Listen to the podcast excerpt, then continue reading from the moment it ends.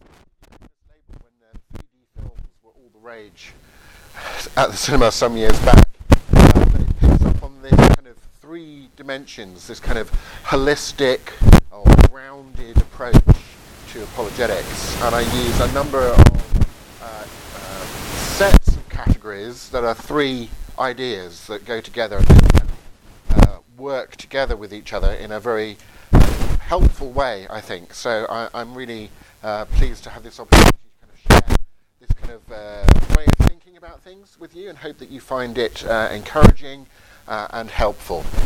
It's also part of the curriculum, this 3D. There is an article linking to the 3D Yeah, which you'll also find in my, uh, my book on apologetics in 3D. There, plug over.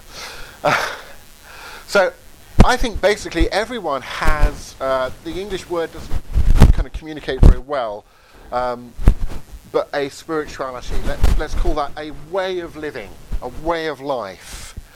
Uh, and generally, that's a way of life aimed at uh, a good, virtuous, holistic formation, a rounded shaping of what you are as a person.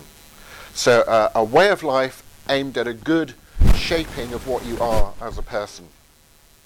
And a spirituality is made up of three concepts uh, uh, worldview assumptions about reality, uh, ideas about reality that you believe are true or at least are prepared to act on the basis of, combined with attitudes that lead you to actions. So, spirituality is this combination or bringing together of your worldview assumptions, your attitudes, and your actions. Or another way of putting that would be to think in terms of it. A, a spirituality tries to bring together your head and your heart and your hands. And I want to emphasize that by, by heart, talking about heart or attitudes, I mean this in a very broad way. I don't just mean feelings or emotions, although that would be included. I would also include here um, commitments, making choices uh, about things. Once you have that kind of scheme, head, heart, hands in mind, you'll find it all over Scripture because I think this analysis of spirituality, that's just how God has made human beings in his image. So here's um, Acts 2:37, where Peter has just given the first uh, apologetic sermon at Pentecost to the crowds, and Luke records when the people heard this, that is, the truth claims that Peter was making about Jesus and his resurrection, they were cut to the heart. That is, they, their attitude was a, a positive response to what Peter was saying uh, and they, they, they kind of felt it deeply, what he was talking about, and said to Peter and the other apostles, Brothers, what shall we do? They wanted to act in response. So, this combination of some ideas and their kind of affective heart response to those ideas led them to want to know what to do about this. What do we do in response to the fact that Jesus has been raised from the dead. Now, this structure of spirituality is, is g- generic, it's general. Um, so you can have, you know, a Buddhist spirituality, which will be a combination of some set of assumptions, attitudes, and actions. Um, they'll just be um, at least to some extent, different assumptions, attitudes, and actions than a Christian spirituality, or a Marxist, or a Hindu, or a Muslim, or a secular humanist spirituality, way of living. So, to be specific, Christian spirituality is about God's call to enter into a Christ centered way of life that virtuously influences and, and integrates, pulls together our assumptions, attitudes, and actions, our head and heart and hands, through faithfulness to Jesus as Lord. Uh, so uh, spirituality is meant to bring this kind of wholeness, and Christian spirituality says wholeness comes through dedicating all you are to Jesus as Lord. Right? Eh, Hadde noen spørsmål så langt? Hodet gjetter hender. deler assumption.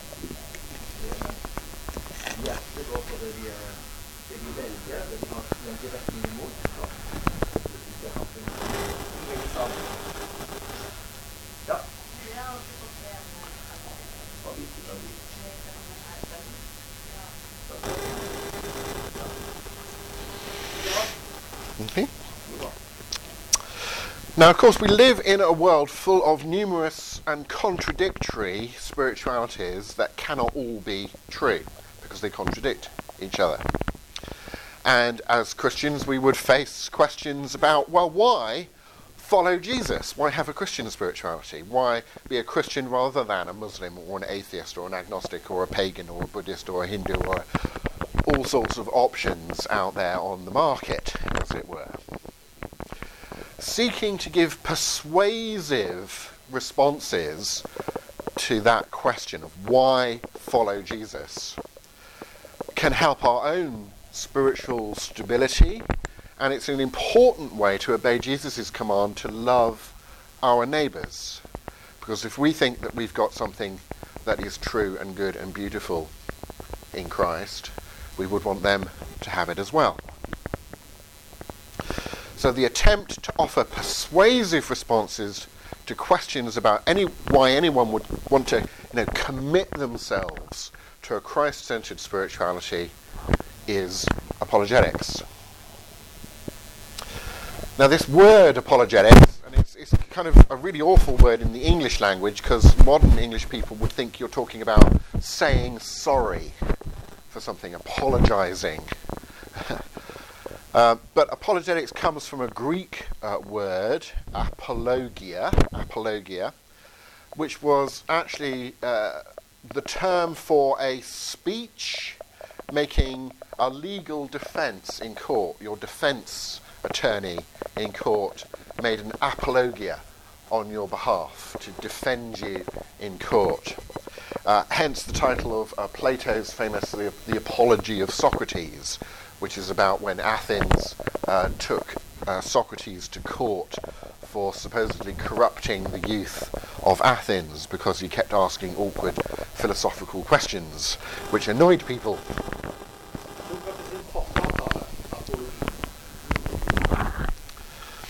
And to, to kind of reuse or re put in a different context an, an image used by Socrates, uh, I see the, the Christian apologist as a kind of spiritual midwife. And this was a, a phrase that Socrates used of, of his own activities. I'm a, a philosophical kind of midwife. That is, we want to be helping people to deliver as strong and healthy a spiritual response to Jesus as, as they can muster, as they can produce. So, as I say, to give an apologia is literally speaking to give a verbal defense. Um, the Apostle Peter very famously uses this term in uh, his letter, uh, 1 Peter, in chapter 3. Um, this is verses 15 and 16 of 1 Peter 3. It says, But sanctify the Lord God in your hearts. Always be ready to give, something you've got to be able to do, give an answer, apologia. It's the word there, give an answer, give an apologia, to everyone who asks you a reason concerning the hope that is in you, with humility and respect, having a good conscience. Thus, while you are spoken against as evildoers, they may be disappointed who curse your good way of life in Christ.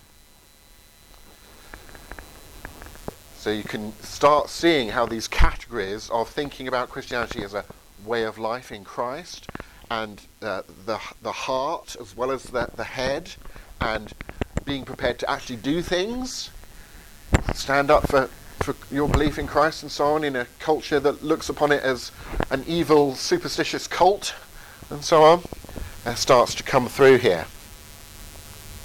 Now, traditionally, um, kind of uh, post biblical times, uh, apologetics uh, came to be a kind of branch of Christian theology and uh, moved into kind of uh, the academic world, of course, of discussion, and kind of became a very abstract academic discipline. So here's uh, American philosopher apologist William Lane Craig from his textbook on apologetics, Reasonable Faith, and here's his definition of apologetics. He says, Apologetics is that branch of Christian theology which seeks to provide a rational justification for the truth claims of the Christian faith.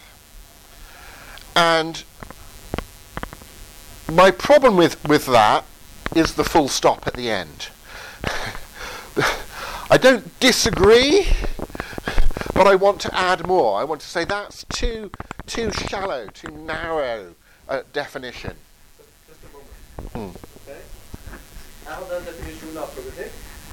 som sier apologetikken dreier seg om å gi begrunne den kristne troens sannhetsforstand. Sannhetsforstand. Hva, hva, hva tror dere han mener mangler her, da? Sannhet går på ideer. Det det? Sant. Men med det sunt.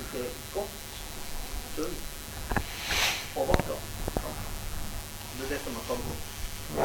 Uh, I mean, an ancient Greek or Roman lawyer would be well aware that there's more to giving a persuasive or convincing speech in court than having good arguments. You need good arguments, but if you're going to be persuasive, you need more than good arguments. So here's uh, American philosopher C. Stephen Evans, who writes that coming to faith is a total transformation of the person. You're coming into a new way of life. Such transformation cannot occur merely through the consideration of evidence, not merely through the consideration of evidence. Um, Kevin Kinghorn and Jerry L. Walls say God draws us towards a relationship with Him in which we find our ultimate fulfillment, our wholeness. However, the distinction is to be drawn between belief and a relational commitment marked by faith. The goal of the apologist is a relationship marked by faith. And so they urge that biblical apologetics is a holistic, a rounded enterprise. And I've advanced a holistic definition of apologetics grounded in that three part description of spirituality that we began with. Holistisk. Det betyr helhet. Ting som henger sammen. Du ikke bare går på én ting, at det er sant, men går på flere typer av mennesker enn bare det intellektuelle. Helhetlig, holistisk. Og vi snakker også om holistisk på norsk,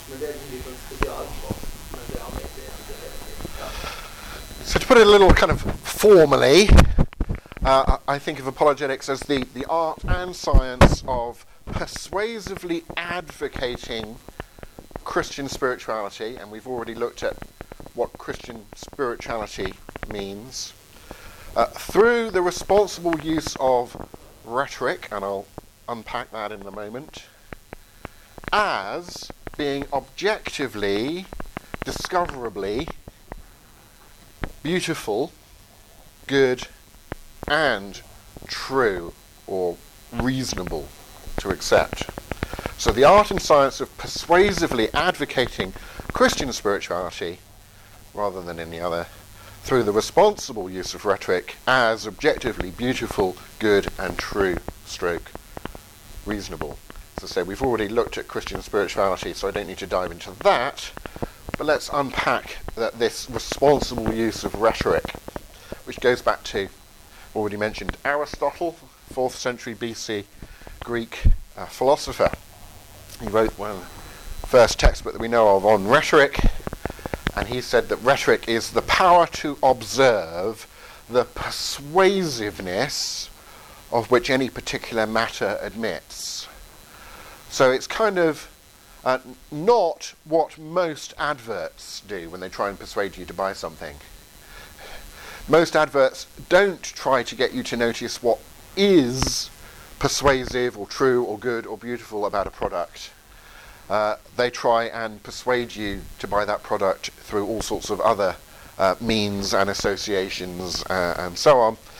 Um, but this is not about kind of manipulating people through kind of uh, advertising methods or political rhetoric, as we call it in our culture. This is about noticing that something is true or good or beautiful and thus attractive about something, and then thinking, how can I help these people who haven't noticed that yet? How can I help them to notice what is true and good and beautiful about, well, in this case, a life of following Christ? So rhetoric encompasses the principles of how best to help an audience make those same objective observations. And um, you know, there's a whole kind of philosophy that we could go into here about the difference between objective and subjective. I think the, the easiest way I can uh, explain it is to say something is objective if, it, if it's not something you invent, not something you or your culture make up, but it's something that you discover in reality. I think that's kind of the key idea there. So in a very famous passage in On Rhetoric, Aristotle said that there were these three different modes or ways of helping an audience to be persuaded when you're making a speech. He said of the modes of persuasion furnished by the spoken word, there are these three kinds. The first kind, ethos, depends on the personal character of the speaker. Do I seem to you like a reliable chap who probably knows what he's talking about and isn't just trying to persuade you so I can get your money. the character of the speaker. That's really talking about do I seem good in, in this relationship to you? The second means, in Greek, pathos, depends on putting the audience into a certain frame of mind. And he's really talking here about helping them to be attracted towards what you're talking about, getting them to notice beauty. And the third method, it, called logos, um, a Greek word famously used by St. John at the beginning of John's Gospel. In the beginning was the logos, and the logos was the word. Yeah, so we translate it as word, but it's a very rich term in the Greek. It can kind of mean rational communication. Um, the third, the logos, on the proof or the argument that you make provided by the words of the speech. So there, of course, he's, he's talking about helping people to notice what's true through giving them a good argument. So we've got the goodness of character, the beauty that attracts, and the argument that persuades towards what's true. Now, interestingly, in his letter to the Colossians in chapter 4, verses 5 and 6, here's St. Paul using exactly the same categories from Aristotle's rhetoric in the same order that Aristotle lists them. And Paul is giving advice about evangelism. He says, When you're with unbelievers, always make good use of the time. Be pleasant. Have good ethos. And hold their interest when you speak the message. That's pathos, holding their interest. Choose your words carefully and be ready to give answers to anyone who asks questions. And that's clearly about logos, right? And reminds you of 1 Peter 3:15 as well. Give answers to anyone who asks questions. So here's Paul talking about ethos and pathos and logos in Christian evangelism. As uh, James Herrick explains, when we express emotions and thoughts to other people with the goal of influencing or persuading them, we engage in rhetoric. And that's a, that's a slightly broader definition than Aristotle, who was very focused on making a speech uh, in Athenian political culture and so on. Uh, notice by this definition, rhetoric is not just limited to words. So, uh, William Dembski uh, says that Christian apologetics needs to go at pathos much more deliberately. Activating people's imagination through pictures, intuitions, stories will be crucial here. And Christian apologists need to incorporate such tools into their toolbox, their tool chest. In some, if apologetics is going to be an effective instrument for moving our cultural environment closer to the kingdom of God, it needs to take full advantage of the three appeals of persuasion logos, ethos, and pathos. Uh, logos, uh, I've got a couple of chapters in my textbook, uh, Faithful Guide to Philosophy, that take you through the, the, very basics of how to argue well and how arguments can uh, go wrong. Uh, in ethos, you know, he's that person of good character. Um, here's an interesting quote I came across from um, a conversion research uh, done by uh, Jana Harmon. Said skeptics see religious believers as a group wholly unlike themselves, from naive, gullible, and or stupid to narrow-minded and even evil, posing a social or political threat to education and society. That's what people think of Christians in much of Western culture. These negative stereotypes then prompt dismissal of Christians and Christianity without thoughtful consideration. When Christians are found to be surprisingly intelligent, loving, or genuine, unfavorable perceptions are challenged and that resistance is disarmed skeptics can find themselves attracted to that which they once held in contempt. One quarter of former atheists, 24% former atheists, reported that care and concern from Christians attracted them towards God after a personal crisis. So their prejudice against Christianity started changing when a Christian in their life was loving and helpful when they had a crisis. And that then opened them up to, to seriously considering Christ. In pathos, we're asking is whatever is X aesthetically excellent? Is it beautiful? As Paul says in Philippians, whatsoever is, is admirable. Not that you happen to like, but which is admirable, if anything is excellent or praiseworthy, it's worthy of praise. It's, again, objective. Think about such things. So, the late Timothy Keller in his. Yeah? yeah. Do a, Paul is not talking about Christian stuff here. Thinking about biblical ideas. That could be relevant. Think what's admirable, but uh, could you mention some examples? What what what Paul would would would um, uh, would indicate here? What what do you think he wanted us to admire? That's not just inside the Christian faith. Yeah, well, the, the idea that there are, are, are, things that are just inside the Christian faith kind of draws on this sacred secular kind of divide. And although we, we set aside some things for, you know, particularly for the service of God, the biblical worldview is, of course, that the whole world is God, God's, and everything in it. You know, God in the Old Testament saying, you know, that the cattle of a thousand hills are mine.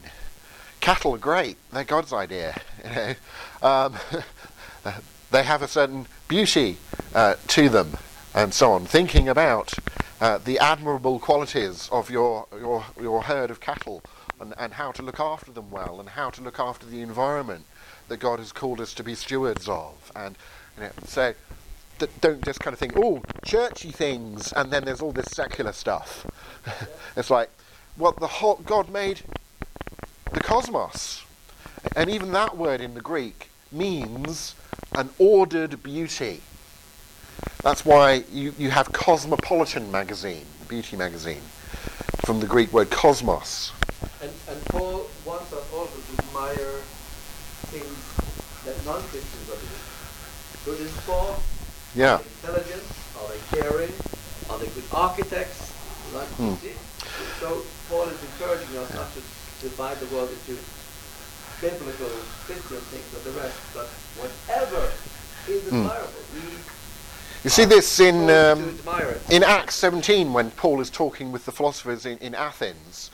In the, the speech that he gives there, he quotes from several pagan Greek poets and thinkers uh, in an approving way to, to, to back up a point that he wants to make to that audience, because those are kind of authorities that they know about, and they don't know anything about the Old Testament and so on. But he quotes those Greek thinkers when he's when he's able to say, yeah, what they said there is true. And that was one of the quotes is from a poem to do with uh, dikt den Guden selv. Så Paulus snakker det utenat. Paul knew that by heart. And he used the quote to Zeus, applying that to God and, and his son Jesus. And of course, Paul would say, well, Zeus isn't isn't real, but this this this attitude, this this line from this poem, does capture something true about religion and spirituality, which I can affirm. Yeah. The idea that you cannot really kill God was the point in the poem. God is certainly not dead, right? Uh, in him we live and move and have our being. That's Yeah. what. So it's, it's Paul admiring what's in the in popular culture, for example. And of course, he, he he's there to critique a lot of their popular culture, Yeah. but he is concerned to critique what is untrue, or uh, evil, or ugly, and to affirm what, whatever is true and good and beautiful, uh, because he believes that ultimately all truth and goodness and beauty comes from God and is incarnated uh, in a seen in Christ. So, as uh, late Timothy Keller uh, said, just to finish up with a couple of quotes, Timothy Keller says, People change not by merely uh, changing their thinking, but by changing what they love most. Change happens not just by giving the mind new arguments, but also feeding the imagination new beauties. Uh, Harmon again says the majority of former skeptics in my research first decided Christianity was good or attractive as something they desired before they became willing to look and see whether it was true. Um, and so in apologetics we can think about you know, how can we use uh, aesthetics well, the, the literary quality of our writing, the, the oratory qu- quality of our speaking, the aesthetic quality of our uh, PowerPoints, uh, uh, uh, and so on. um, even in a field like arguing for God, on the left here, here's a, a modal uh, logic ontological argument for the existence of God, uh, set out set out in formal philosophical logic. Um, you may or may not think that that is a, a, a good argument, but um, certainly presenting that to most audiences, they're not going to find it convincing because they haven't even a clue what's going on there, right? I'd have to give you a whole course for you to understand that. On the other hand, if I want to try and get people thinking, oh, maybe there's a God, and I just put up this picture and I say, look at that.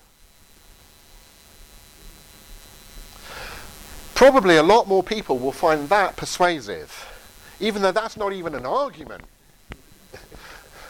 I think you can make a good argument, but I think people can intuitively see a connection between that and God that a good design argument could uncover in a more formal way, as it were.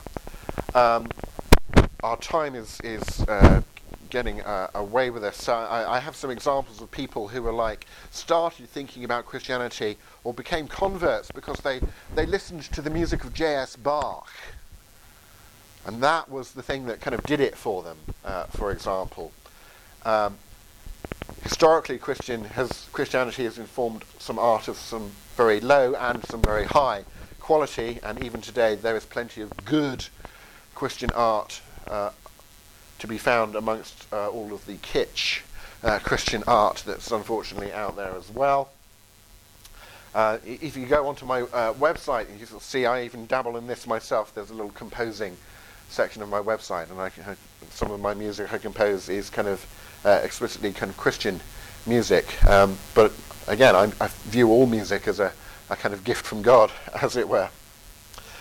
Um, and finally, this uh, thinking about these the, these three elements of rhetoric, which kind of go with these three elements of spirituality, and connecting this to the, the true and the good and the beautiful. Um, John Cottingham says, The true is that which is worthy of belief. The beautiful is that which is worthy of admiration. The good is that which is worthy of choice. This, this worthiness of these things, and actually they connect together because uh, good things are beautiful. When you say um, that rainbow is beautiful, I think what you're doing is you're basically saying it is good to admire the qualities of that rainbow. And of course, I'm saying it is true that it is good to admire that. Um, so it's Alister McGrath, who was our uh, speaker this week at the, the, the, symposium at the Veritas conference uh, in Grimstad. Uh, in his book, The Passionate Intellect, uh, says apologetics involves enabling people to glimpse something of the glory and beauty of God. Apologetics engages not only the mind, but also the heart. There we go.